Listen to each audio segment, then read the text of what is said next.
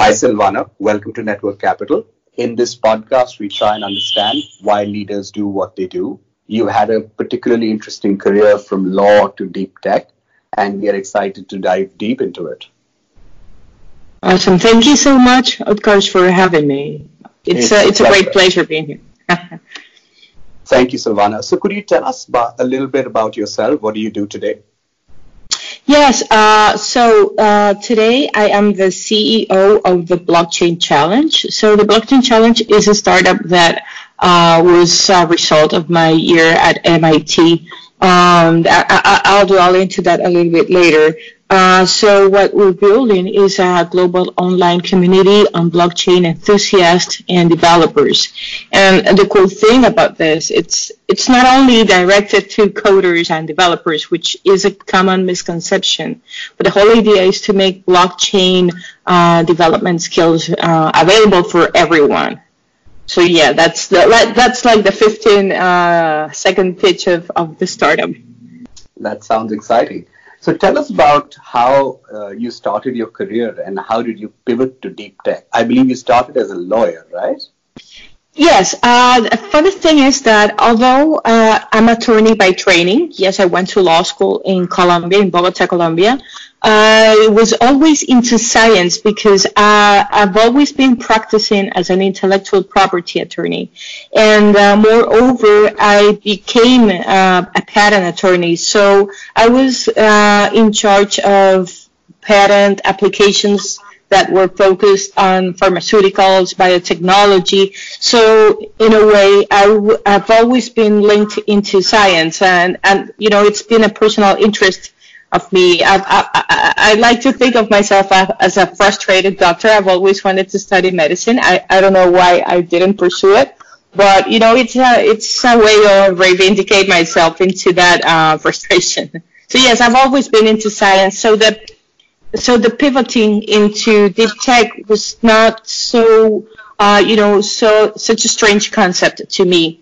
Uh, when I decided to go into MIT, I knew it was a challenge uh, me being a, an attorney, not having an engineer background, but uh, it's so well focused the the the, uh, the masters that it's not hard to make that pivot in your career. So let's try and understand why you decided to go to MIT. Could you talk me through the thought process that led you there? Yes, so I've always been into, as I mentioned, I've always been into science and innovation. Part of what I was working on, I was the, the head of the patent department of a multinational intellectual property consultancy company. And one of the things I was leading were also innovation processes for universities and for companies. So I wanted to take you know, all my practice a step further. I knew I had to build more tools into it. I knew I, I wanted to put some uh, more to formalize some of the knowledge that I had and, you know, complement it. So MIT, I, I wanted to go to business school, but I, I didn't want to go to any business school. I wanted to go to one that was very much focused in innovation. And MIT seemed like the proper um, offering for that because, you know, it's more than a business school. It you, you, can focus a lot, you know, having all the environment and all the resources that MIT is worldwide known for. Uh, it was a great advantage, uh, and it made all the sense in the world to pick that MBA because I was able to to focus it into innovation management, which was my, my primary goal. And uh, to get into MIT, you must have thought through the kind of career pivot that you wanted to make. So when you wrote your application, uh, what was your goal? What was the kind of vision that you uh, painted for your own self? And did you um, did you follow through? If you were to look back and see uh, yes, uh, actually, you know, there's a, a, nice duality to it because, in a sense, I knew what my goal was, and and so I, I wrote that on the application. I, I, it was basically what I was mentioning before that I wanted to take my innovation management skills uh, a, a, level further.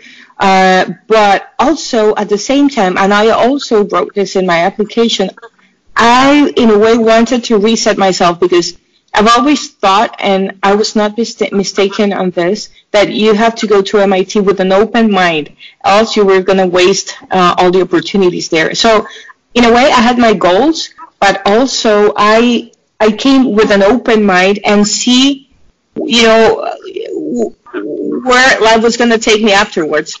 For example, I, I never thought of myself as an entrepreneur. I thought, you know, that after my year at MIT, I was probably going to find a job and kind of on the same line of what I was doing. Uh, but you know, this is the part that, which I refer, I was having an open mind.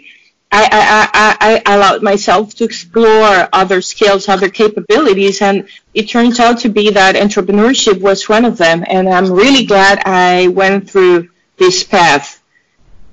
And what did you do um, during MIT? Like, what was uh, the one or two years that you spent there? How did you when go about exploring different paths, and how did you narrow down on what you wanted to do right after? Well, I, I think one of the most valuable uh, things at MIT and the most valuable assets actually is the people itself. Um, so I talk to a lot of people. Uh, diversity is something that is really you, you come to learn the value of diversity there because you get to talk to people, see what they were doing, how they wanted to focus afterwards, and it's a very fertile environment for you to explore different paths.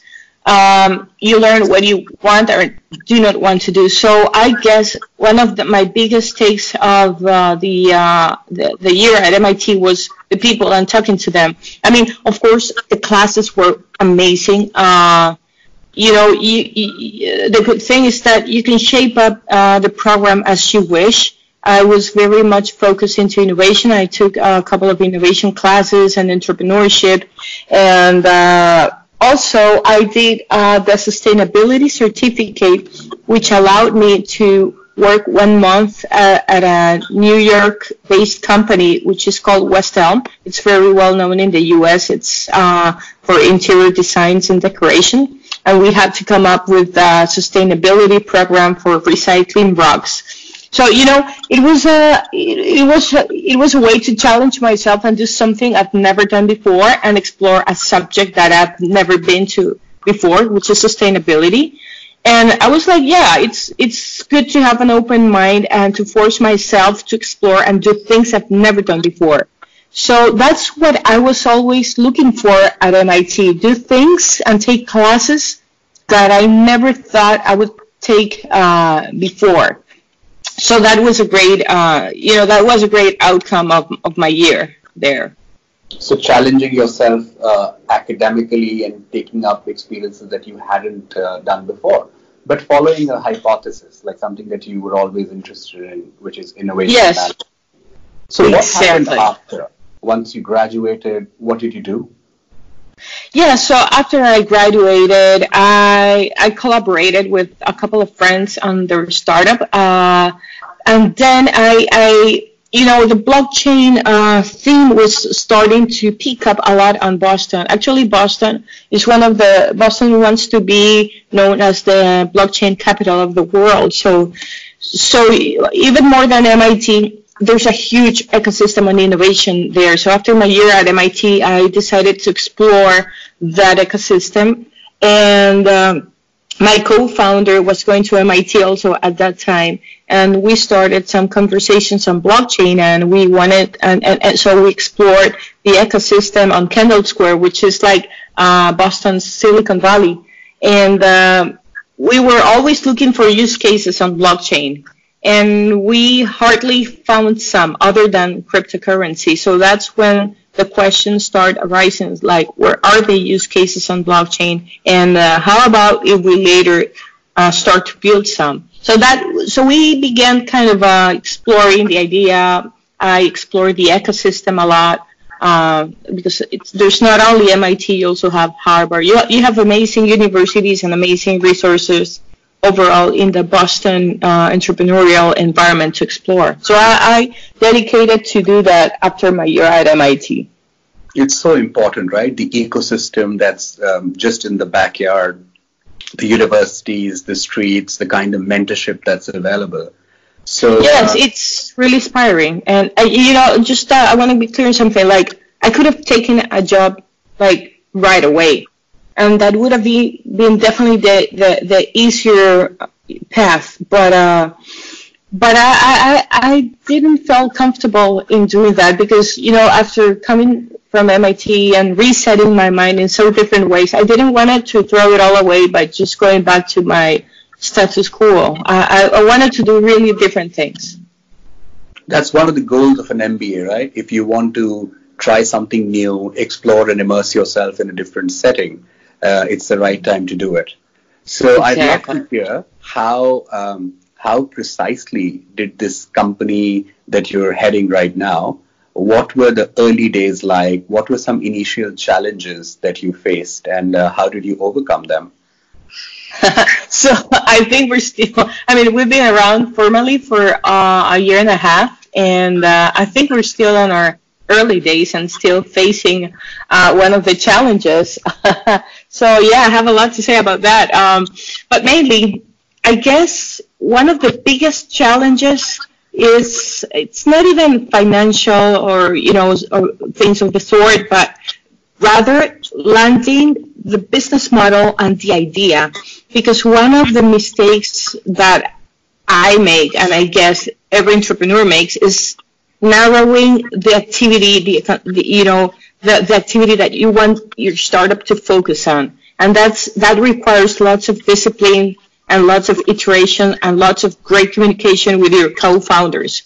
So the first challenges, I guess, in the first early days is to be able to narrow down your idea or your business model, but also at the same time have the, the flexibility to pivot your idea and to adequate it to, you know, while being loyal to your initial uh, mission, uh, also adequate it to the actual needs of the market, like to find a problem that really exists and build your solution around it. I think that's stage one of difficulties. And then stage two is uh, then coming up with, uh, you know, uh, pilots, uh, proof of works, proof of concepts, and test your idea. And you have to be really accurate to do that and really focused. Uh, and the third, I would guess, which is very obvious, is to finding the, the correct funding to do it. Um, you do have lots of resources in the U.S. Uh, I think countries countries like in Latin America, countries like in Asia, we share the same difficulties in having access uh, to these type of resources. So that's a thing that we definitely have to, to, to work on and, and make our countries conscious of and, and improve a lot. So have you raised funds for your company? Not yet, because actually I'm going to start the formal process of fundraising right now. Uh, my co-founder and I, we took the, we made the personal decision of bootstrapping and uh, because uh, the way we conducted the pilots, we had sponsorships, we had other ways to fund it, to found to fund those pilots. And but now, since we already built the business model, we have a proven concept that works. Now we need to execute it and start building more on the tech, which means we have to invest on the tech. So now it's the proper time to start funding, and that's what uh, how we're going to be focusing on this first semester. So how did you narrow down on the problem and what's the problem and business model that you discovered for yourself? Well, actually the the problem is that there's going to be there are there's a scarcity on blockchain uh, capabilities and on use cases. And what we're trying to fill in is those uh, capabilities on the market on blockchain technology, on blockchain skills, because there are none. And we want to build those uh, capabilities on the development on blockchain solutions based on real life use cases, which means we also want to implement uh, blockchain technology on a real basis. Uh, so that's that's that's one of the most uh, pressing challenges that we have at the moment. So the problem is there is no.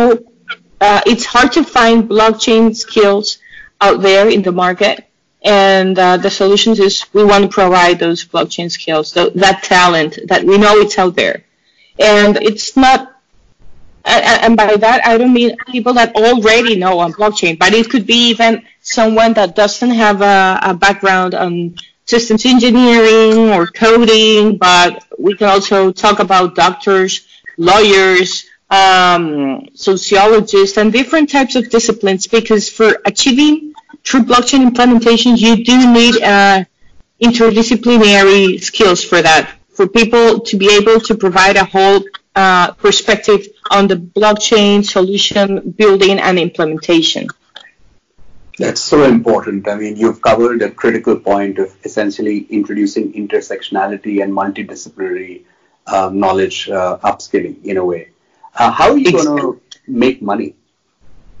Uh, that's a great question. I mean, so we have uh, three different uh, parties that are participating in our platform. So on the one hand, we have uh, the members of the community, which is the people that get on board through the hackathons or through the workshops that we provide online.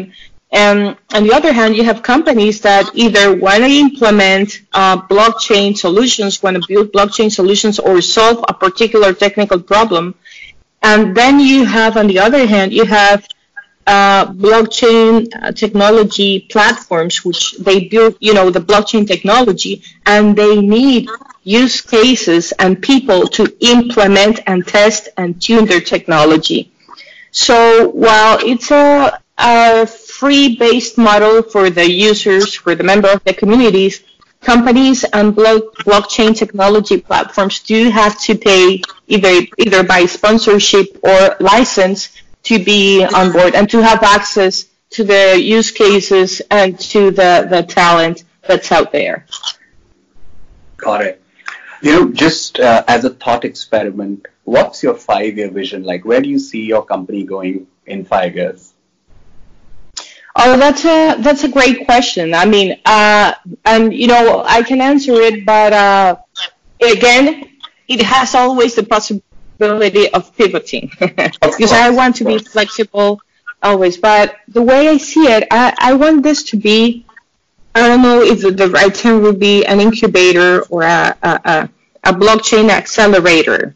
You know, uh, I want this to be a digital marketplace when you can find all sorts of talent and people connect in different parts of the world and build really high level interactions for them you know, uh, so they can do peer-to-peer uh, reviewing. Even startups can come as, as, a, as a result of this peer-to-peer interaction. So I want this to be a really solid community around the world and diverse community. And and I, I, I, haven't gotten even into the gender equality issue yet, but I want this to be a community to have access for yeah, I, am going to be uh, referring to that in a few minutes. Uh, I want this to be a really, you know, a really strong community for the people out there that only have a computer and the will to learn. I want this to be to, to be available for everyone that's interested in acquiring this, in making part of the future of work, which is learning and, and working through platforms. And yes, in terms of gender equality, um, one of the things we noticed on the first pilots that we launched is that the participation of women was some somewhere between 14, 10, and even sometimes 7%, which is a very, very low number. And being my co-founder and I, both females, uh, Latin American females, um, we wanted to increase the, the, the presence of women here. So we actually, the last pilot that we launched was directed, uh, not exclusive, but intentionally directed to women. And we had over 280 participants, uh, female participants in our hackathon, which made up for 88 participation. So there is interest. There's definitely all the capabilities out there. And we want this to be a platform that will also help empower women and that will bring a, a, very safe and collaborative environment, encourage a collaborative environment of men and women working together in this, in building these new technologies. So yes, we're putting an additional effort to definitely bring women on board because we need to. We need this to be an instrument for, for achieving gender equality uh, on, on learning and implementing and building new technologies. I think uh, you said it perfectly. I read somewhere that today, uh, if you look at the blockchain developers, they're only about uh, 5% uh, are women. And we really need not just developers, but the entire blockchain ecosystem to you know, be close to 50-50. So are there some things that you've observed uh, that work well in attracting more women to the blockchain ecosystem? What have you seen that works? What doesn't work? Well, I, I think, uh, you know, uh, I'm, I'm still exploring, uh, and I wish I would have a complete answer to that question, which is what we're trying to find out. But I guess the first thing that comes into my mind is that I think women need to feel safe and confident in an environment, that they will be listened to and that their ideas will be fully uh, taken into account without patronizing or being condescending of any sort. And that's one of the mistakes that some affirmative actions make to my opinion. So what I, my my our real effort is headed towards you know creating an environment in which there's none of that, in which women's ideas are fully respected and listened to because they are valuable, not because they're women. Um, but but you have to make people conscious on that. So what works is providing the safest environment. How? That's one of the things that we're trying to build as we go um, but definitely exclusion, uh, and by this I, I mean putting men aside, it's not the solution, on my honest opinion, because then you're just creating an artificial environment. The world is not like that. We have to achieve a world. Equality means both of us uh, and all genders available having the same opportunities in the same environment. And that's what we want to achieve. So for me, exclusion of either side is just as wrong. Um, we definitely uh, want and need men into the mix, but in a safe environment. And what's a safe environment? That's what we're trying to build as we go. To give you an honest answer, I, I don't have all the uh, factors, all the uh, variables for that, but definitely we're that's something we're finding out as we go. Absolutely, talent is equally distributed, but opportunities are not, and uh, I'm glad that you're trying to address it in your own way. Uh, what's your view mm-hmm. on the role of uh, mentorship in, in creating a more level playing field? How have some mentors shaped your career?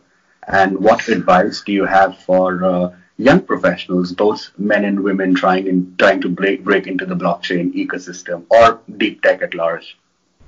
The tech at large. So one of the things, yes, I have had different type of mentors. I've had, uh, you know, my, some of my professors at MIT. I mean, classes are MIT good for a reason. Uh, you really have great teachers there, and once you go you go back to the materials and to the readings again, you get even more value of what you learned. So I haven't, in a way, I haven't stopped studying at MIT. Actually, I uh, I took um, some additional classes last winter at, uh, uh at MIT, and you, you can continue doing that. So I haven't stopped learning. I haven't, in a way, stopped going to MIT. I'm still learning from that. So professors are a great source of mentorship and because you can go back and ask and share with them and, and they'll give you feedback.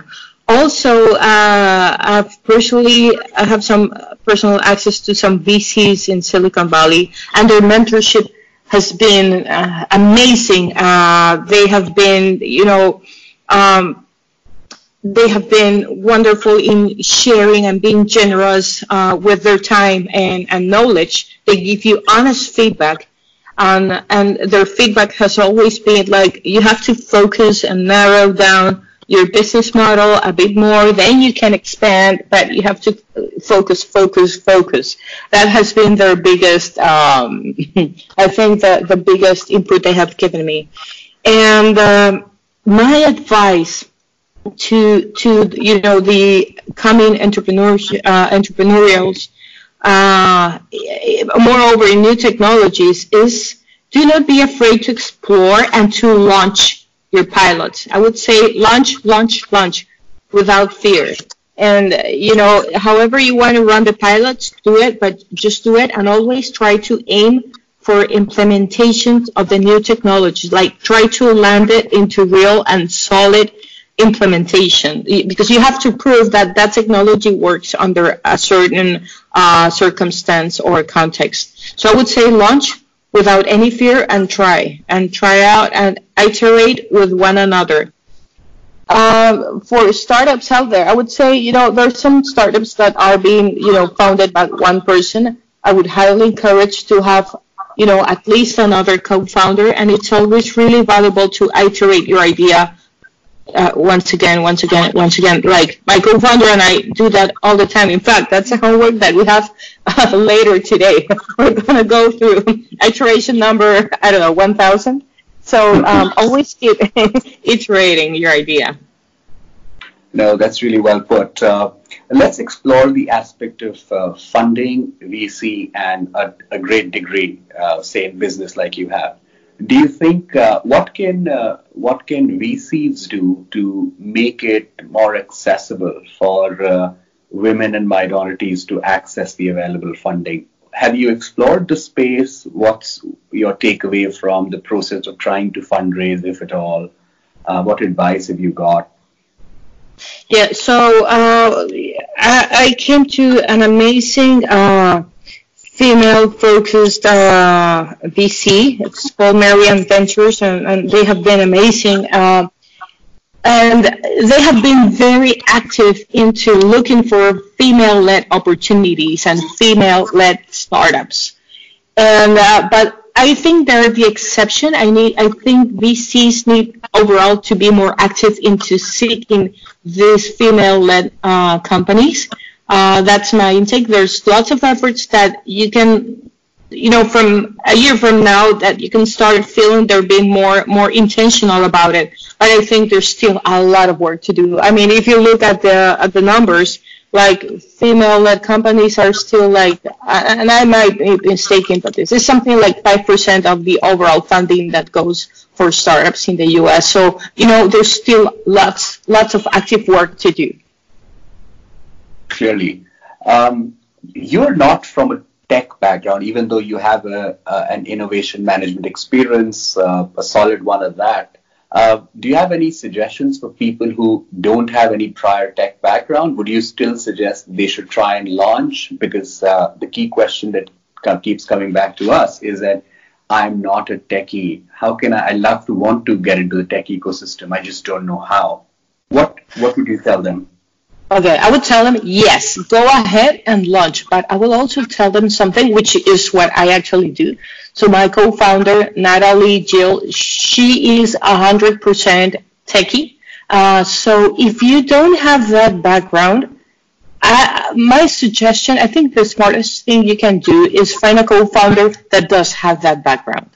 So in my case with Natalie, it's a great uh, combination because while I have the legal and some, uh, and, and, I have the business background. Although Natalie also has uh, has a very broad uh, business background, she's also a, highly technical person, and she understands the technology behind blockchain. She's a developer, and she she's actually been named among the most influential Hispanics in technology. So that's a very important thing. Find a partner that has the you know and in general, find a partner that has the skills that you don't have. Again, diversity is really important and you have to be really wise about it. So not being a techie is definitely not an obstacle to build and launch a, a, a, a successful startup uh, based on, on any new or any kind of technology whatsoever. But find the right co-founder that will be able to fill in the blanks for those things that you lack. Got. You know, the last section of this podcast is focused on learning and personal productivity. So, uh, could you give a sense of how you how do you take time out in a day or a week to learn new things, and uh, what are some things in a week that you do well, productivity wise, and what are some things that you don't do well? What you wish you could do better to get most out of a day or a week? Okay, that's a great question. Uh, so you know, when you when you are working on one of the difficulties of on building your own startup is that you have all the time for yourself, and you have to be really disciplined about it. So, and, and that's one of the thing uh, things I struggled at first because coming from a corporate world, you know, I had a office hours. I had to go to an office, things like that. I would suggest always have a balance on on you know on your work life and on your personal life definitely you have to put in some exercise like physical exercise into it. For me that has been the key. I personally i'm a fan of muay thai which is thailand uh, thailand's kickboxing national sport. I love it. It gives me a lot of focus and it's a great way to challenge myself you know. I lost the fear of, of uh, you know, receiving and giving punches. and that was, I think it's, besides going to MIT, it's been one of the greatest challenges I've uh, forced myself to take. And I love it because it gives you so much focus. So I would say find a physical activity that will help you uh, focus all that energy that you're going to have by being by yourself and being working at home. Find a space to to find a space to to build on yourself, to invest on yourself. I mean, wellness it's a huge aspect of, of, of being a, a, an entrepreneur or enjoying the ride. Uh, I would say find a space at home that's dedicated to, to, to work, or if you can go to an office, also go to an office. Um, and also try to, you know, try to set yourself some, some working hours. Uh, try to destine those hours for, or make your own schedule. I would say that. Sometimes it's hard to follow. Sometimes you don't differentiate weekends from work days, and it's okay because it, you know, it it comes and goes in peaks. For example, when we're launching hackathons, uh, Mondays, uh, Sundays, Saturdays, you know, it's the same for us. We have to be on demand for our participants, but you know, it comes and goes. So, but I would say be really disciplined. Discipline is key for this process. Uh, and I've had to do a lot of learning myself. I mean, I'm 41 years old and it takes you know, it's it's really hard sometimes. Uh, and I'm putting myself out there. It's really so hard sometimes because you know it's it's up to you. There's no one supervising you or telling you, but the results will will uh, come bite you back if if you don't have an order and a discipline to things. Got it. If you were to give one piece of advice to your 18 year old self, and one to your 30 year old self, what would you say? Mm. To my 18 year old self, I would say start practicing Muay Thai. for real. I would say that because the focus I've found in that discipline, um, I wish I could have found earlier. Um, I would say to myself, like, you know, don't don't don't give, don't pay much attention to the limitations that you thought you had that you were taught to have by society, by school teachers, because none of that is real and it's never too late. So I would say go ahead without any fear, do whatever. There's no, there is no such thing as limitation of any kind. So don't be afraid and do whatever the hell you want to do. And to your 30 year old self?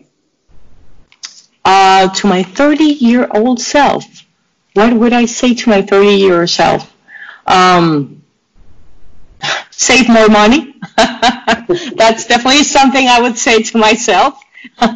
now that uh, we're being bootstrapped, I would definitely say, listen, even if you're working at a salary, you never know whether whenever the uh, entrepreneurship uh, bug is going to bite you.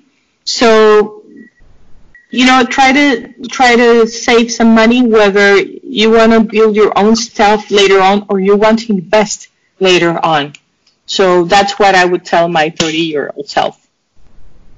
So the last question that we have for you is that if there is one book or one movie or one song that has made a, an impression on you, could you share what that is? a book, a song, or a movie, or anything that you keep going back to for inspiration or perspective? Oh, that's a that's a re- well. That's I think this is the hardest question in the podcast because to pick a book or a movie or or a, a song is like picking your favorite child. Let me think about it. Um, a book that inspires me. Hmm. There's so many. Um, well, there's a book that I, I'm actually uh, and perhaps this is why uh, I'm naming it right now. It's called the Reconnection by Eric Pearl. It, it's a little bit on, on metaphysics, but it talks about limits and uh, and how to focus your um, your your your attention to to things and how physics and science and religion come together. I don't know if that's totally related to being inspired in entrepreneurship, but it really no, makes you think that left the mark. It doesn't beyond your boundaries. Yeah.